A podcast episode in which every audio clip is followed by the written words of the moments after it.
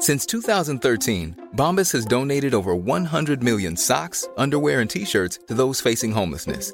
If we counted those on air, this ad would last over 1,157 days. But if we counted the time it takes to make a donation possible, it would take just a few clicks. Because every time you make a purchase, Bombas donates an item to someone who needs it. Go to bombas.com slash ACAST and use code ACAST for 20% off your first purchase. That's bombas.com slash ACAST, code ACAST. Hey there, it's Michelle Norris. I'm host of a podcast called Your Mama's Kitchen. When I travel, I'm usually looking for a way to find a taste of home when I'm not at home. And one of the things I love to do when I am at home is entertain. And Airbnb allows me to do that. When I was in California recently, I rented a house that had a great kitchen. And when we were sitting around the table, we're all thinking, we're in someone else's house. Someone could be in all of our homes as well. If you have a home, but you're not always at home, you have an Airbnb. Your home might be worth more than you think. Find out how much at airbnb.com/slash host. The Irish Times Business Podcast in association with Irish Life. We're here to support your company and your employees now and in the future. We know Irish Life. We are Irish Life. Hello and welcome to Inside Business with Kieran Hancock. It's Wednesday, December 28th, and this week I'm going to ask my panel of guests to look into their crystal balls and to predict what might happen in 2017 for the Irish economy and for business in general. I'm joined in studio by Dave McRedmond, Chief Executive of uh, An Post, by Marion Finnegan, who's Chief Economist with the Sherry Fitzgerald Group, and by Stephen Teeling, who's co-founder and director with Teeling Whiskey in Dublin. And don't forget you can download Inside Business for free from iTunes, and it's also available on our website, irishtimes.com forward slash podcast. David, might start with you. Uh, you're in a new job after many years leading TV3. Uh, you've joined An Post as Chief Executive, and almost one of your first acts was to appoint McKinsey uh, to conduct a strategic review for a business that, let's face it, is uh, is pretty much challenged for various reasons that we'll talk about. Uh, and to, I, I, presume that piece of work is going to come to fruition in 2017. So it's going to be a big year for An Post. Yeah, it's a it's a very it's a very important year. Um, uh, is a really important company in the state. It's one of it's it's a vital physical network. Um, it's actually increasingly becoming an important engine for e-commerce uh, with physical delivery. Um, it is a vital financial services business. So what happens at An really matters. It also happens to employ a lot of people. Um, and for me, it's it's a different opportunity going into the public sector. I've never worked in the public sector before.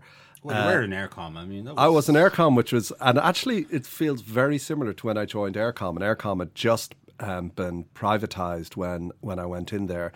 And An Post is, is very similar. There's an awful lot going on, a lot of innovation, a lot of good people. Maybe from my perspective, from my kind of private sector perspective, uh, it could be more focused. And indeed, a lot of the work I've been doing with the management team is to really focus on what really matters. So, um, two things matter. First is to make sure you've cash flow for the next couple of years. And uh, An Post is very challenged because of e substitution with, with mails. People use email rather than post. So that meant we had to look really closely at the price of mail, and the price of mail will be going up significantly. How much? Um, it will be going up probably somewhere in the region of the stamp will be somewhere between 90 cent and a euro. Um, and uh, up from 72 cent. It still represents fantastic value. Um, it's very cheap that overnight you can get a letter that's almost like courier uh, for for that price, and we've very high standards in An Post. It's one of the highest standards of next day delivery in Europe. So. Um, the actual quality of the service is good, um, but we, we need to look at other things. But first of all, we have to make sure we have money and money for the next two years. Having having made sure of that with the price increase, and it's not something we want to do, but we want to make sure that we can provide a quality service for businesses, for people in Ireland then we that gives us the space to be able to do this strategic uh, plan. And I, I, I, don't like either words, uh, strategy or plan. Um, I prefer to think it's about making big decisions about the business, and we'll make those big decisions, and we'll make them in the first half of 2017. And they will all be about Um, really, what is the scale of the business? What's the scope of the business? Is it in the right areas? Isn't is it doing the right things? And that's the reason why actually we appointed McKinsey is we wanted somebody who's done this twenty or thirty times with other postal services around the world, and you know we find fascinating things in Italy financial services is about 90% of the post office in Italy, and it does extremely well. In other areas, in for example, in Denmark, they're they're almost driving down mail. Um, first class next day delivery is literally becoming a, almost a courier product, very high price, three euros fifty in Denmark to get a next day letter. Um, but uh, really driving up the, the whole uh, parcels business. And that really is the, the, the, value and future of postal services as parcels. And, you know, even this Christmas, we see parcel sales were up about 15 or 16 percent um, while mail continues to decline. And the reason why it's going up is, is very obvious. It's e-commerce.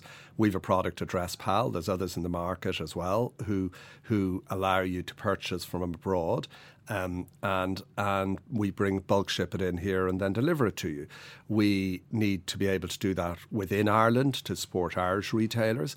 And but mainly what we need to do is to have a world class delivery service so that you can get your mail uh, you can get parcels when you want, where you want, uh, at the time of your choosing.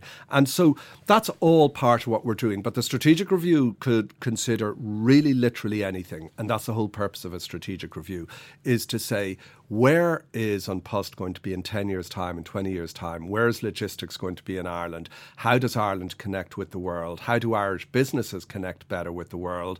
How, how do Irish people get services from outside Ireland, from the rest of the world? And that's that ultimately is what what the whole uh, business is about. There's a couple of sacred cows, I suppose, with postal services. People see it. One is the the fact that you deliver to every nook and cranny every single day in Ireland, uh, and you mentioned the fact that it is pretty good value, uh, seventy two cent at, at, the minute. But whatever it goes up to, it is still pretty good value in terms of sending a, a getting next day delivery of a letter.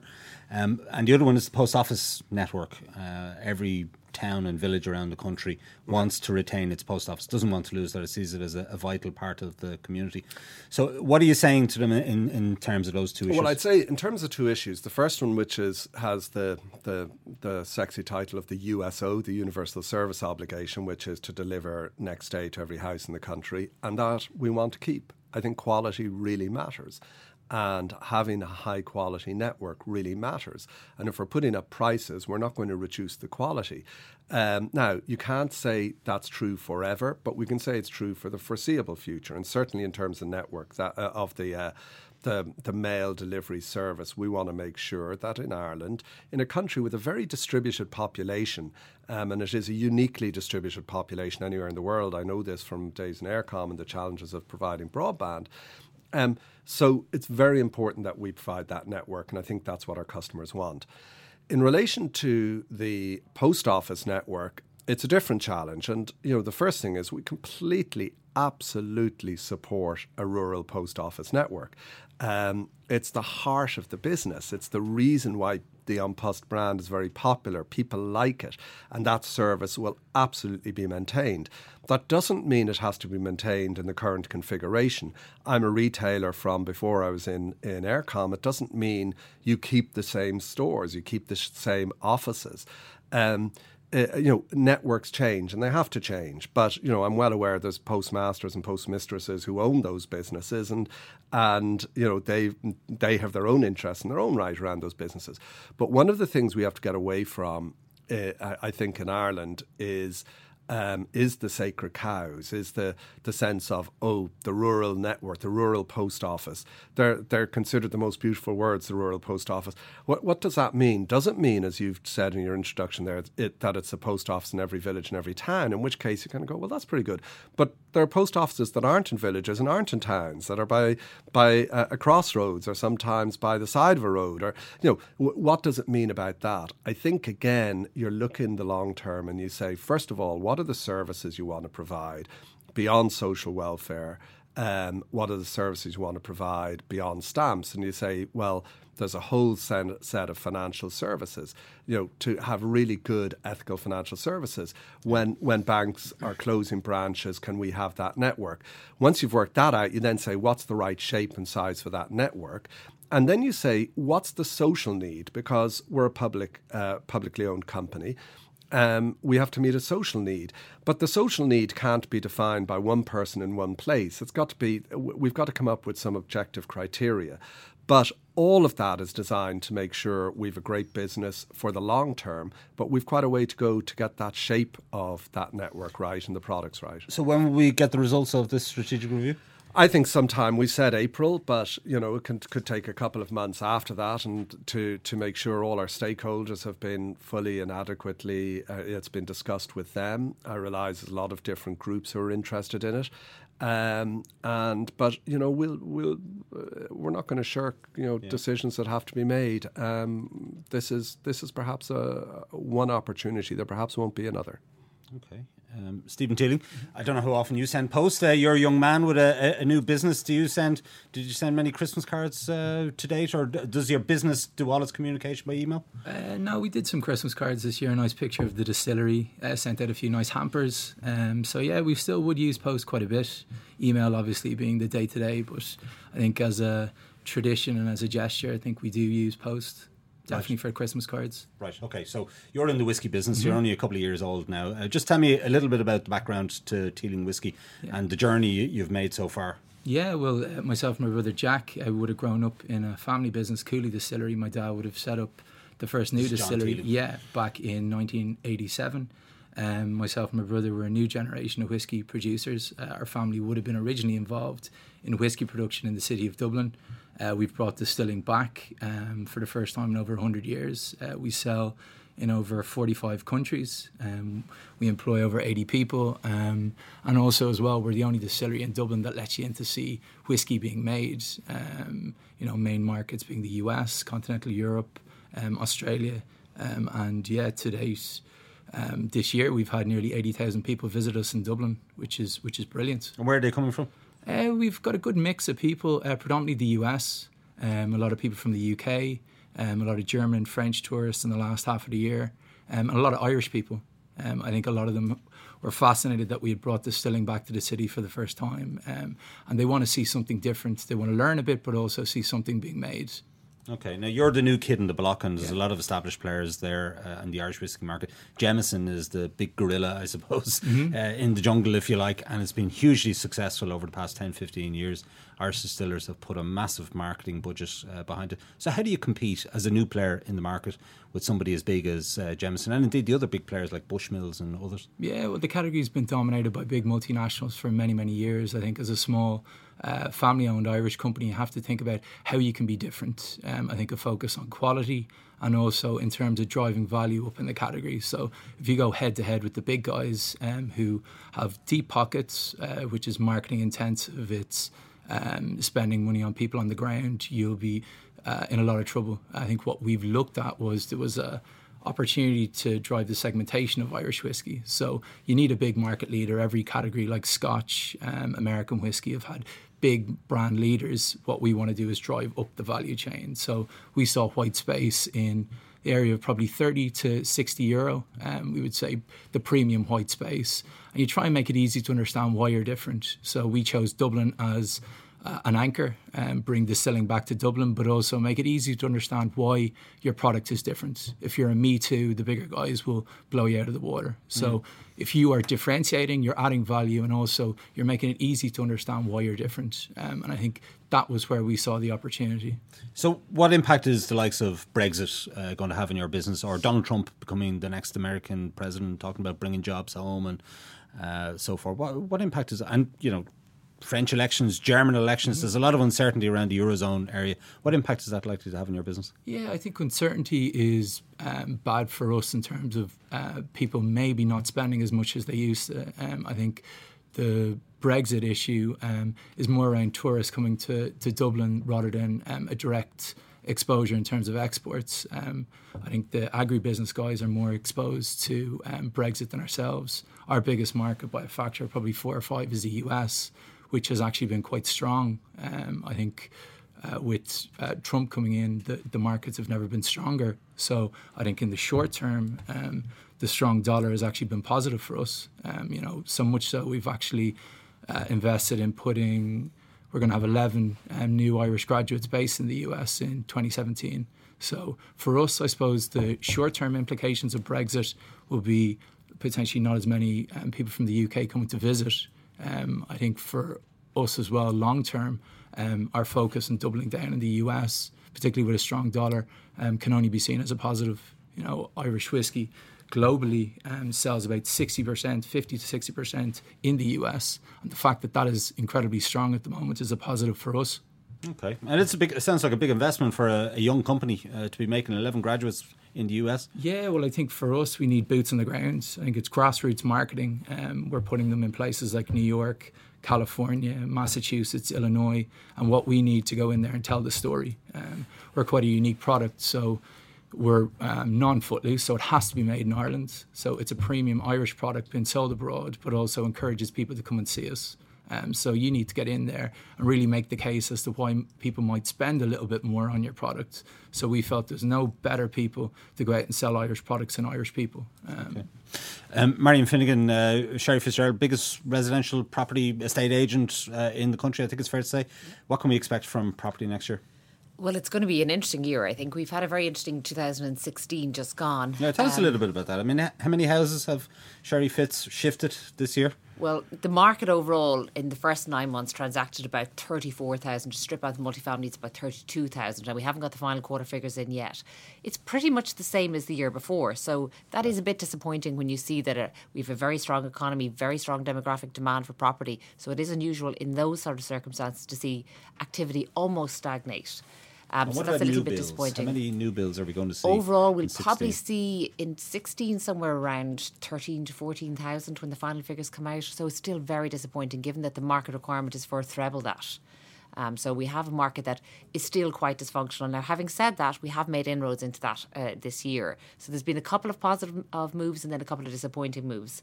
In terms of the positive, we have seen a relaxation in terms of the macroprudential policy from the central bank. From the central bank, and that's positive in that what it had done was hold back the first-time buyers from the marketplace, and if the first-time buyers are not buying, mm. then the builders are not building. So that was a problem. The fact that that has relaxed somewhat is a positive step. We've also seen the government come out in July with an action plan for housing, which reads very well. It looks like a vision and a plan for the housing market, which is the first one we've had in a very, very long time. In the budget, we saw the Help to Buy scheme come out for first time buyers. Again, they're a very essential cohort in the marketplace. So anything that allows first time buyers come back into the marketplace is a step in the right direction. We need to allow first time buyers to become active in the marketplace. Perhaps the most disappointing element of the market is that we have a very, very strong lettings crisis. So your first step onto the property ladder is into the lettings marketplace before you become a first time buyer. The changes in the macroprudential policy will help that market gradually over time as it allows more first time buyers to be freed out of the lettings market and allow them to buy. But we still have a very inadequate stock of available investment properties and a strong and growing demand for those for people who want to rent. Mm. Can you put some numbers on that for us? Well, overall, as the as the population has expanded in the last number of years, the demand for that sector has grown exponentially, but the quantity of properties available has completely contracted. So today, there's about a third of the units that typically would be available to let in the marketplace actively being advertised. And what we have seen is that investors are getting out of the marketplace in very large numbers. So when we look at our transactions over the course of 2016, 32% of our vendors were people saying, I'm selling my investment property. And another 11% were repossessed assets, which were almost 100% re, uh, buy to let properties. So that's well over 40% of people getting out of the marketplace. And yet only one in five of our purchasers were investors. So a rule of thumb for every one investor who's buying into the investment property market, two are getting out. And that has led to very, very high levels of rental inflation. So now rental levels back at peak or, or almost peak in every location in the country, we still have a market that's in crisis. Mm. So I think that's probably one of the biggest challenges for the year ahead. Interesting that you said the government's housing plan announced earlier this year reads very well.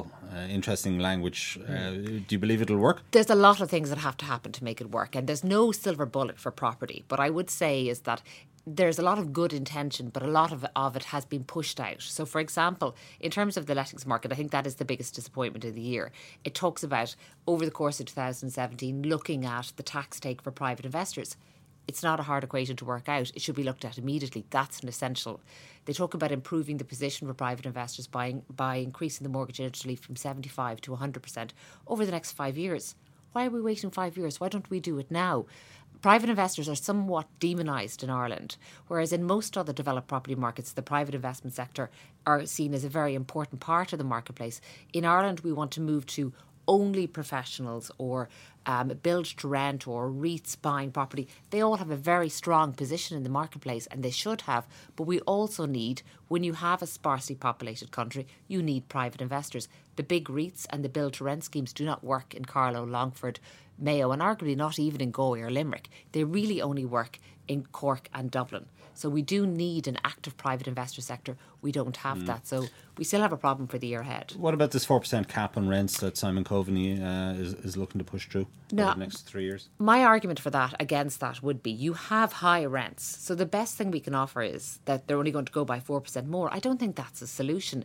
If the person who wins, wants to rent an accommodation has no choice. So there's no stock available. So I think the measure in itself doesn't solve anything, and yet we debated it for a week in December as to whether or not it should be 4%, 3%, 2%.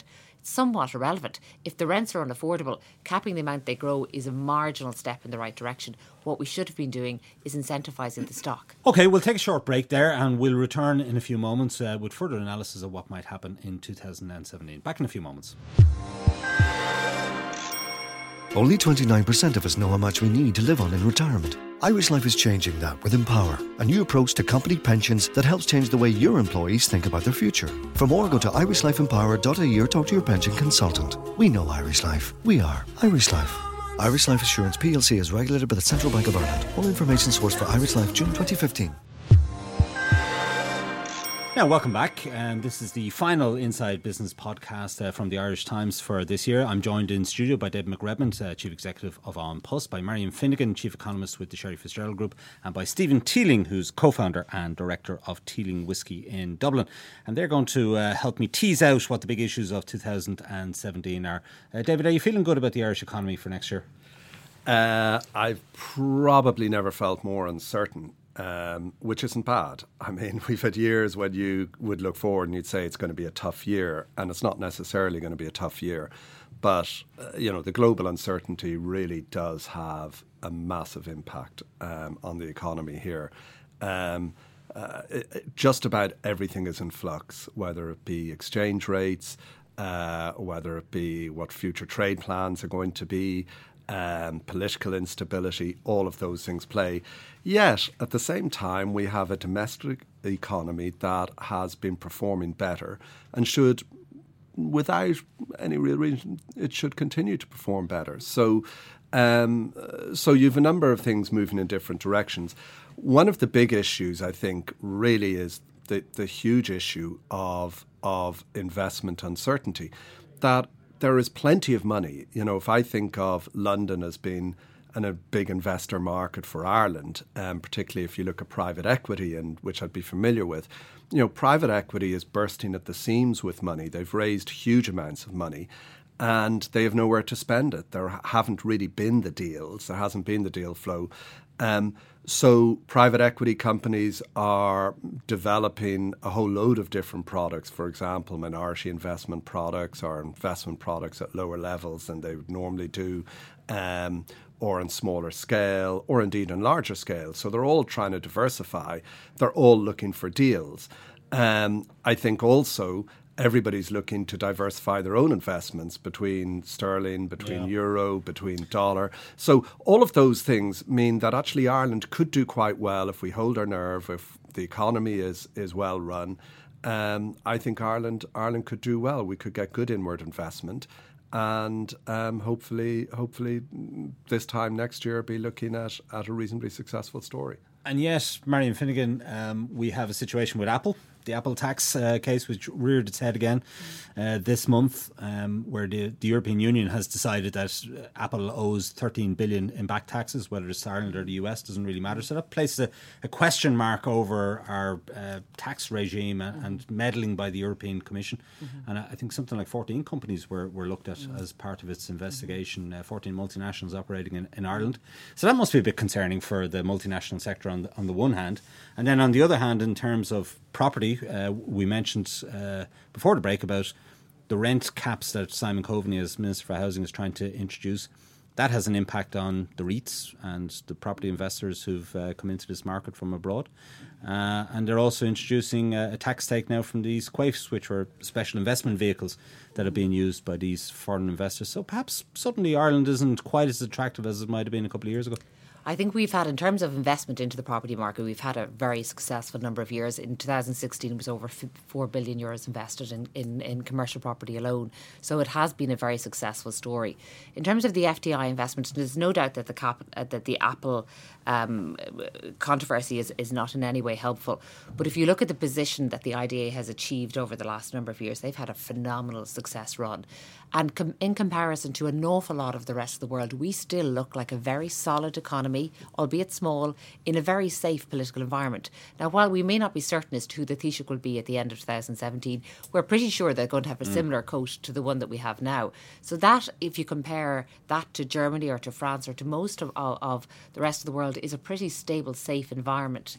In terms of Brexit and the impact that could have, we've got Trump on one side and Brexit on the other there's no doubt that Ireland is well positioned to benefit, particularly in terms of commercial property, from a Brexit scenario.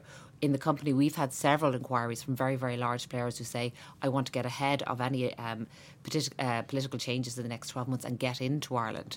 Now, we have the office accommodation, we're building the houses. We can benefit from this, but we need to be clever and ensure that the type of jobs coming in are the type of jobs that will add significant value to our economy. I think if we achieve that, it could be an amazing number of years for the mm. Irish property. So, how many firms have knocked on your door and inquired about?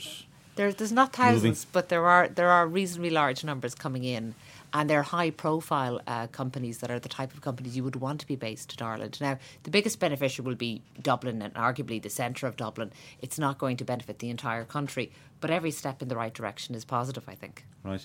Uh, Stephen Teeling, what kind of year is it going to be for Irish whiskey? Because it's had this fantastic run over the past uh, 15 years, phenomenal growth.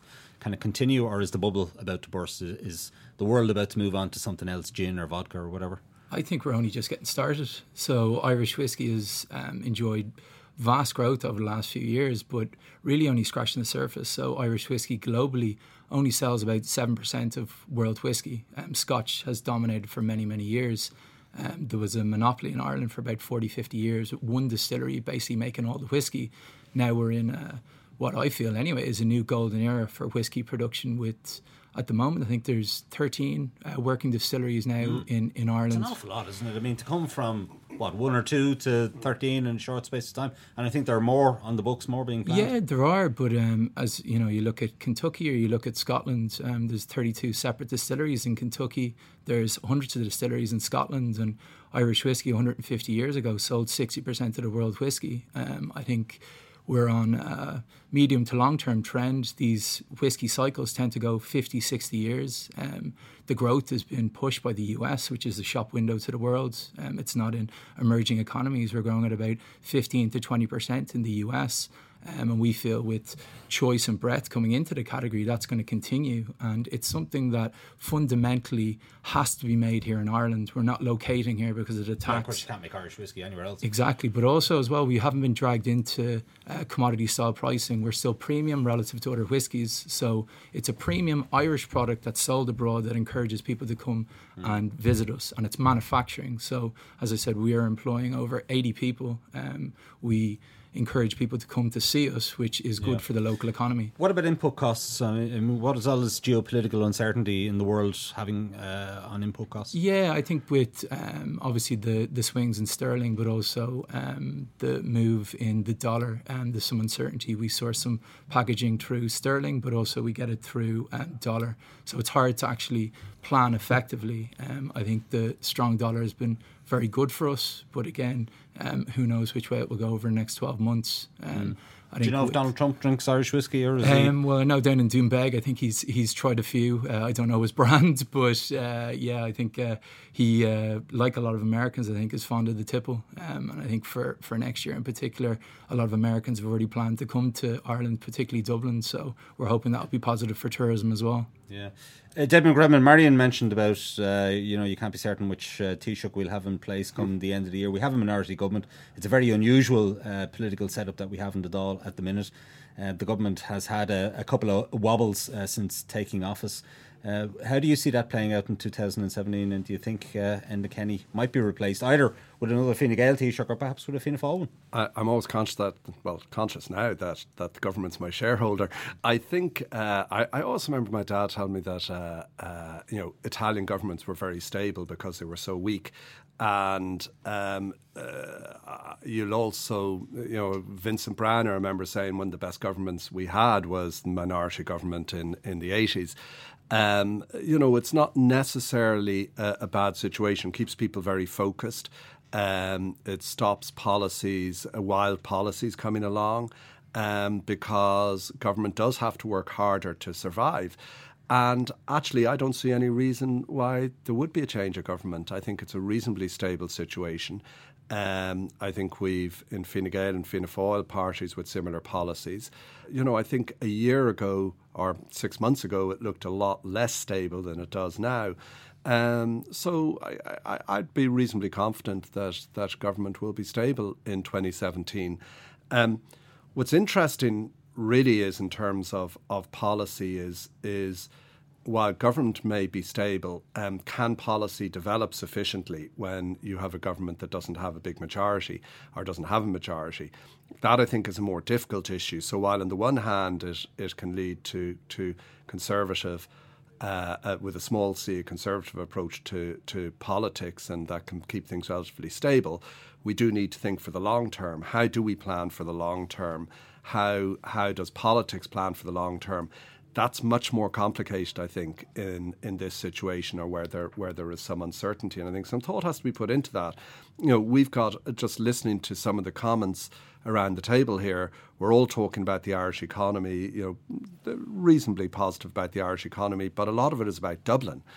And um, we've got to tackle this issue about us being a number of things. First of all, being a subscale economy. And I've known that from Eircom, I know it from TV3, I can see it from An Post, and yet there's no policy that recognises that Ireland is a subscale market. Um, so that's why it's great if you've Irish companies that are exporting, but companies that rely on the domestic market have a unique set of challenges. That's one, and we have to accept that there's costs that go with that, and that's why, for example, mail can't be below the European average. Um, uh, and maybe people have to pay more to live in a country where we've got our independence and we're relatively small. The second thing then is the whole issue of our distribution of our population and making sure that we don't become so so centred on Dublin. I've seen it in the UK. I lived in the UK many years. I, I love London. I love being in the UK, but but London really really dominated uh, the British economy, perhaps to an extent that it led to some degree of social breakdown that could indeed be responsible for Brexit. So, those big long term policies are the issues, I think, not the stability of the government. Yeah. Marion, there's no sense of uh, regional balance being brought into play uh, next year, is there? Um, well, I think it's it's one of the biggest challenges that we have. There's no doubt, and if you look at where um, the employment growth has gone, we have seen a very significant employment growth in all of the urban centres, but more particularly in the Greater Dublin area, and and less so in rural Ireland. Now we are seeing now, in terms of property, a bit of an uplift in terms of certainly the strongest levels of price inflation in the last 12 months have been in rural Ireland, but it's coming from an incredibly low base, and most of rural Ireland is still 40% off peak levels. So is Dublin, in fact, for that matter. Um, but there's no doubt that the beneficiaries of the recovery have been the cities, and, and the biggest losers have been the rural yeah. areas, and that's a big challenge. The whole pressure around the central bank lifting the caps and the macroprudential rules was all around Dublin housing, wasn't it? It was. They previously had a cap of 10% uh, up to the first 200 twenty thousand value of a home. In most rural areas, rural parts and provincial parts of the country, that's not a problem. But in Dublin, it was a problem because house prices were probably what on average three hundred grand or thereabouts. Absolutely. I mean, even the viability of delivering anything less than that was hugely challenging, given the land costs and the costs of construction in Dublin. So, typically, if you're looking at, at producing property in the Dublin marketplace, nothing was being built really below 280 certainly but but very little below 300,000 so that previous cap was proving very challenging what it the impact it had um, which was never the intention, was that developers simply switched their market product and they said, well, we can't sell to first time buyers because we can't, you know, they're not available at mm. that level. And therefore, they started building much more expensive properties. So if you look at the average value of new homes that sold in 2016 versus 2017, it was up about 18%. That's a multiple of what the average market moved. So what we saw is much more expensive properties being built because that's where the demand was. So it was a big challenge. What about office? Uh, are we in danger of having an oversupply of offices? We had a lot of new bills over the last uh, number of years, and Savills uh, last week were predicting that rents could go to 67 euro per square foot, which is ahead of the peak uh, in 2008. Mm. I think if you look from the period 2008 until 2013, if I'm correct, we built nothing. So if we're starting to build now, it, it really is about time. Our vacancy rates have gone incredibly low. If you look at core areas of the central business district, you've got vacancy rate, rates between 2 and 4%.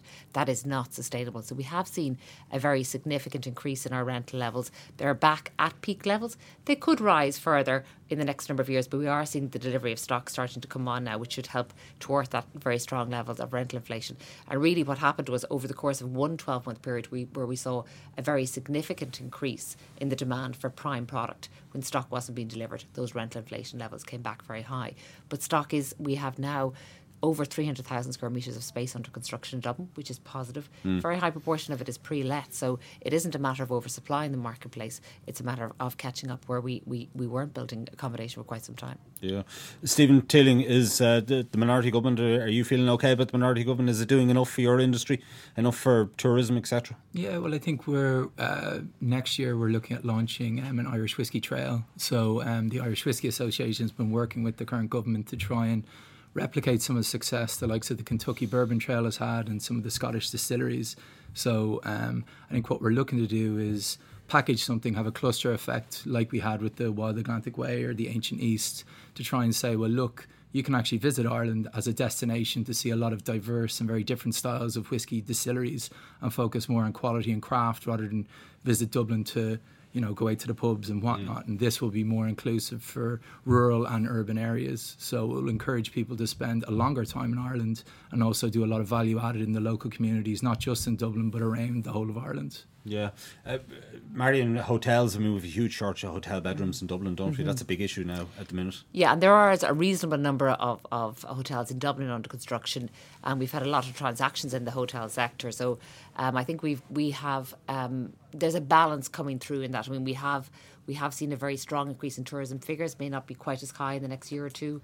Um, and there is some accommodation coming on, less so outside of Dublin, though. The other areas are really very, very low levels of construction. Okay. And I should ask you, what's your um, what's your economic forecast for next year? In terms of property prices or in general? No, GDP. I think we're probably looking at a growth rate somewhere around 4% again for, for 2017 four percent for seventeen. Okay, you're you're kind of on the slightly high side. Um, um, most of the uh, most of the institutions are three point something. Uh, what would it have been back in March? Let's say pre Brexit. Have you brought it down? Um, well, I think that it's very difficult to get a, a, clear picture of what Brexit is going to do to the marketplace. So I haven't actually reduced our, our, our forecast. I think what we, we can expect to see is the uh, an element of uncertainty initially, but there is some positive benefits there too. So it's balancing both of those out to see what the long term impact is going to be. It's a bit challenging at this stage. There's more okay. unknowns than knowns. And in terms of uh, house transactions or yeah. new builds, what, what, what should we expect in 17? Probably not more than about 16,000 to 17,000 new builds. It will improve, probably only improve in Dublin, but not as significantly as you would like. Transactions, hopefully, will get to 50,000 in total in 17 and maybe slightly more than that. But again, that will be dependent on how quickly the construction sector responds to the initiatives. Right. And the Help to Buy scheme, I mean, that's uh, an initiative for first time buyers buying new builds. Only, yes. Only, yeah. Mm. I mean, so it, does it, it go far enough? Well, I think the purpose of it, if you if you stand back, is to encourage construction activity. Mm. The purpose is not to push money into the marketplace. Mm. So what we don't want to see is is very significant levels in price inflation of people being priced out of the marketplace. So it is very targeted. We're already seeing a bit of that, weren't we? I mean, there We're, were stories uh, straight after the budget of uh, certain developments where prices went up yes, maybe not directly related to that initiative, but there's always, I mean, there's a balance here in terms of the marketplace. You have to remember that while rents are back at, at above peak levels, prices in Dublin and in all of the rest of the country are 40% off peak levels. So there is a, a, fairly significant gap there. What we don't want to do is erode that. We want to keep competitiveness in the marketplace, but we want to increase construction activity, increase choice, and make a long term plan for the marketplace. And what's the Sherry Fitz view on uh, landlords? all these charges that they've threatened to introduce if the government goes ahead with this four percent uh, cap. Like for example, you know, when you get your keys, you have to pay a certain fee for the Yes, privilege of I being mean, handed the keys. there's it's, it's it's not ideal in any way what has happened in the in the last month in particular. That there's a massive divide between those supplying property who feel very demonized and those wanting to rent the marketplace. And i think the solution here is to stand back and look at what are the obstacles to entry in the marketplace. If more landlords are leaving the marketplace than coming in there is clearly a problem. And the problem is largely the ta- the tax take out of the mar- uh, out of the uh, for a private investor the tax take out of the rental income if we can address that we'll encourage more landlords into the marketplace. Therefore we'll solve the rental inflation crisis and we'll we'll prevent this massive um, uh, divide uh, thing which has occurred in the last month in particular Um, David, maybe just ask you about media. You're not long out of uh, TV3, and media's had another difficult year in 2016. Do you think it's going to get any better for print or broadcast media next year? I'd, I'd, lo- I'd love to say yes. I don't think so. I think um, we've got a fundamental problem with um, with the media market here. Uh, that that I think you know we've seen signs of it for some time, but I think it really has come true strongly towards the end of 2016. Um, which is that media here is just it's it's back to the issue about scale. It's it's priced well below cost. Um, the media market is now controlled very tightly by the big media buying groups. Um, I think they have a very large share of the market, and I think prices have been driven artificially low here. I'm not sure who's got the deep pockets to break that, but um, whether it be between RTE and uh, TV3 and uh, Communicorp, maybe in the radio side, and newspapers, uh, the Irish Times, INM. Something has to be done to break that issue of price, and it's fundamentally an issue of price, and and that the price of media has simply got to go up. It is artificially low, and it's artificially low not by two or three percent. It's probably artificially low by about twenty five percent. Now, I want to be very careful saying that because An Post is a big media spender, and I don't want to pay twenty five percent more. But at the same time, it's really, really important to us, and I believe to most companies in Ireland that we've a good Irish media base. And you know, I, I was really proud of TV3 and. And yes, now it's owned by a UK company, but it's still a distinctively Irish media company. You know, I want the Irish Times, I want INM, I want RT, I want them all to succeed, and I don't want us just becoming a Shire county of of the UK. So I think it's an area when we talk about policy that you know it's probably going to require that because the, the, the hold in the market and the trend in the market and price is so strong. I should say, in defence, just slightly of the media buying market is you know there is a whole issue of online advertising. Um, digital advertising, how much that's driven it. Mobile advertising now is the place to be. But I think people have also found that maybe that's not not all it was promised to be. And as a last thing, because I'm always an advertiser, as a pitch for An Post, our own direct mail marketing ad mailer is a fantastic product which gets direct to people. So don't forget that. Right. Okay. Thank, thank you for that plug, uh, David.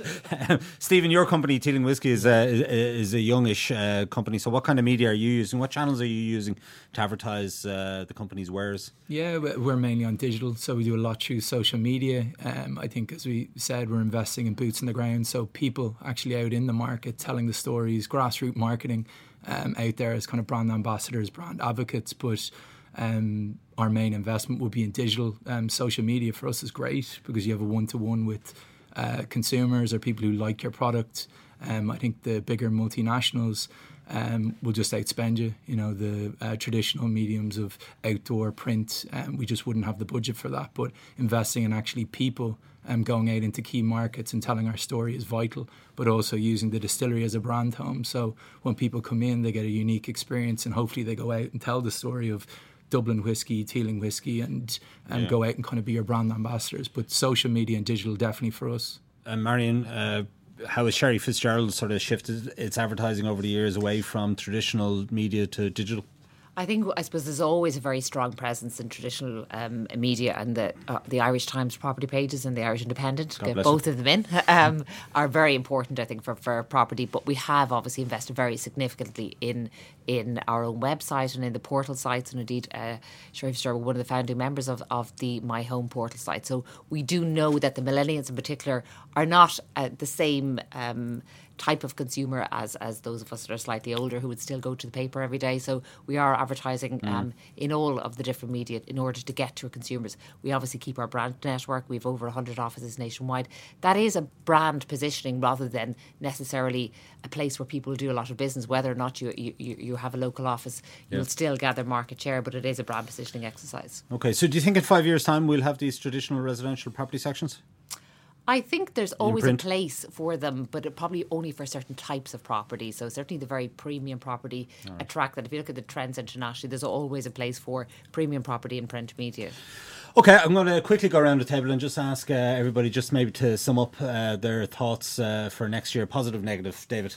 Uh, positive just come always positive. It's and I think we should be positive. Um, there's enough flux in the market that if we all work really hard and we apply a bit of genius if if there's any left and we all apply that that that we should be able to drive some some growth in Ireland. And uh, I'm also patriotic about it. I think Ireland is um, I'm very struck by the comments Mary made earlier about you know we know we know the type of government we have.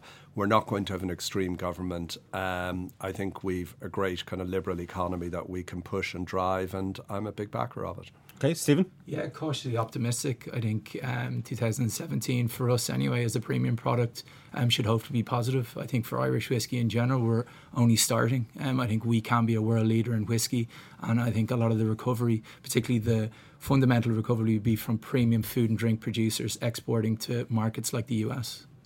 I think cautiously optimistic is a good term for property. I think we're hopefully we'll see a bit of an uplift in terms of activity, in terms of construction, um, and hopefully we'll we'll get a solution to the to the lettings crisis. It's, it's badly needed. Okay, that's it for this week and indeed for this year from Inside Business. My thanks to David McRedmond, Marion Finnegan, and Stephen Teeling for their insights on 2017. Declan Conlon produced the show with Rob O'Sullivan as sound engineer. Don't forget you can get the latest business news straight into your inbox by signing up to our Business Today email at irishtimes.com and you can also follow the Irish Times business feed on Twitter and Facebook. I'm Ciarán Hancock. Have a very happy new year.